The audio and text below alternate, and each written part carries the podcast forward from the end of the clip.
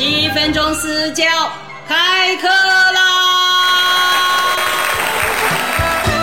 有声演播7分钟私教社科版。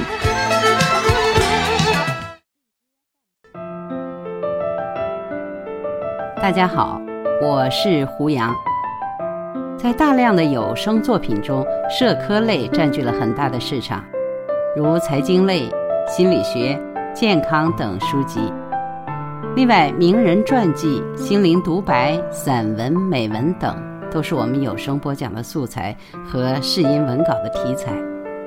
所以在新一集有声播讲7分钟私教节目中，我们特意请来大老师开设一个社科版的专题，旨在对大家在社科类文体的播讲中给予更多的建议和指导。本期节目我们挑选了大老师在公共有声平台播出的3类社科文体，请大家感受一下社科类的播讲方式。首先是60岁登上健康之路的播读节选。人们很奇怪，为什么生活一旦改善，人就很容易发胖呢？从根本上说，这是人性的弱点造成的。人有好吃懒动的弱点，容易吃的偏多，动的偏少。随着经济发展，食物越精越美，含热卡越高，而同时汽车、电梯、电脑天天相伴，高楼林立，远离自然，人们运动减少，肥胖成了社会发展的必然，也成了诸多疾病的祸根。与其耗费成百上千元治疗肥胖，不如不用花钱去预防肥胖。对肥胖而言，预防是最好的治疗，但必须从小做起，从小事做起，持之以恒，形成习惯。好的习惯养成好的性格，好的性格就有好的命运。让我们从今天做起吧。之前的社科类书籍主要的作用就是教化民众长知识，但是随着人们获取信息渠道的多样化，社科类的书籍也走下神坛。我们会看到很多社科类的试音要求中都有一条，就是不要播音腔。那么需要什么样的播读方式呢？我觉得可能是以朋友间的娓娓道来更加合适。那如何能做到娓娓道来呢？我们将在以后的节目中请大老师为我们指导。接下来请听大老师的《致青春期男孩心理篇》的演播节选。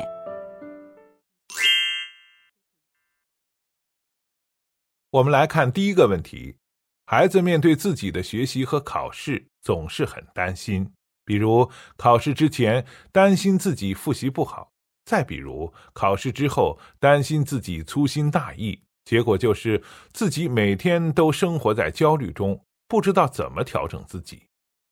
针对这个问题，我们要让孩子知道，忧虑指的是在面临不利环境时产生的情绪抑制，会让人觉得身心俱疲，同时这种忧虑情绪是负面的，不只会危害到孩子的身体健康，还不利于孩子的个人成长。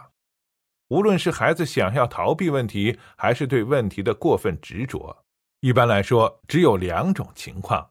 第一种情况是事情没有那么糟糕，就需要孩子用正确的态度去处理，问题就简单多了。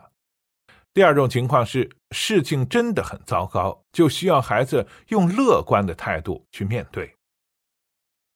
想要调整自己的忧虑，首先，在面对失败和挫折时，不要丧失信心，要用积极乐观的态度去面对，才能让自己进步。其次，要知道自己的优势，坚持下去，不断提升自己的能力，取得最终的成功。心理学的书籍占据了社科类播读的大步江山，所以我们也应该好好的来了解一些这方面的播读技巧。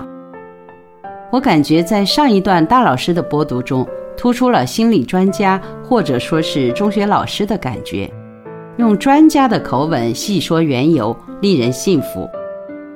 那么如何在波读中建立这种可信服的专家感呢？在以后的节目中，请大老师逐步为大家解答。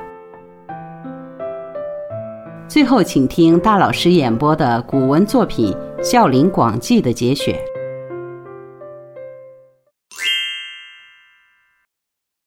鸿门，三秀才往季家设东续饮。那一秀才曰：兄至何经？曰：通诗经。复问其次，曰：通书经。因细问季曰：汝通何经？曰：妾通乐经。众皆大笑。季曰：列位相公休笑我，你们做秀才都从这鸿门中出来的。也谓甲乙二世应试。甲曰：我梦一目冲天，何如？乙曰：一目冲天，乃谓字也，恐非佳兆。因言及梦一至，贴天而飞，此必文门之象，稳重无疑矣。甲摇手曰：亦也未。僧是结辩。秀才诘问和尚曰：你们经典内南无二字，只应念本音，为何念作那摩？僧亦回问云：相公，四书上鱼戏二字，为何亦读作呜呼？如今相公若读鱼戏，小僧就念南无；相公若是呜呼，小僧自然要那摩。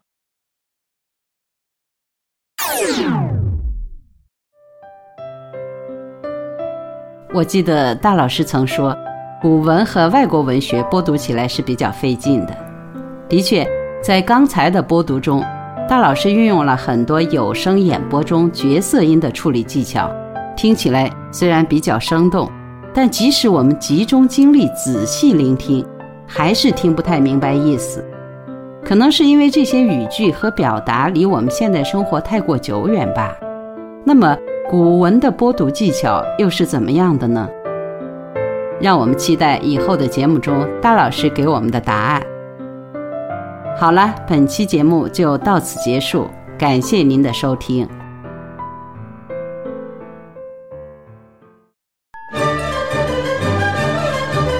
今天的有声私教下课了。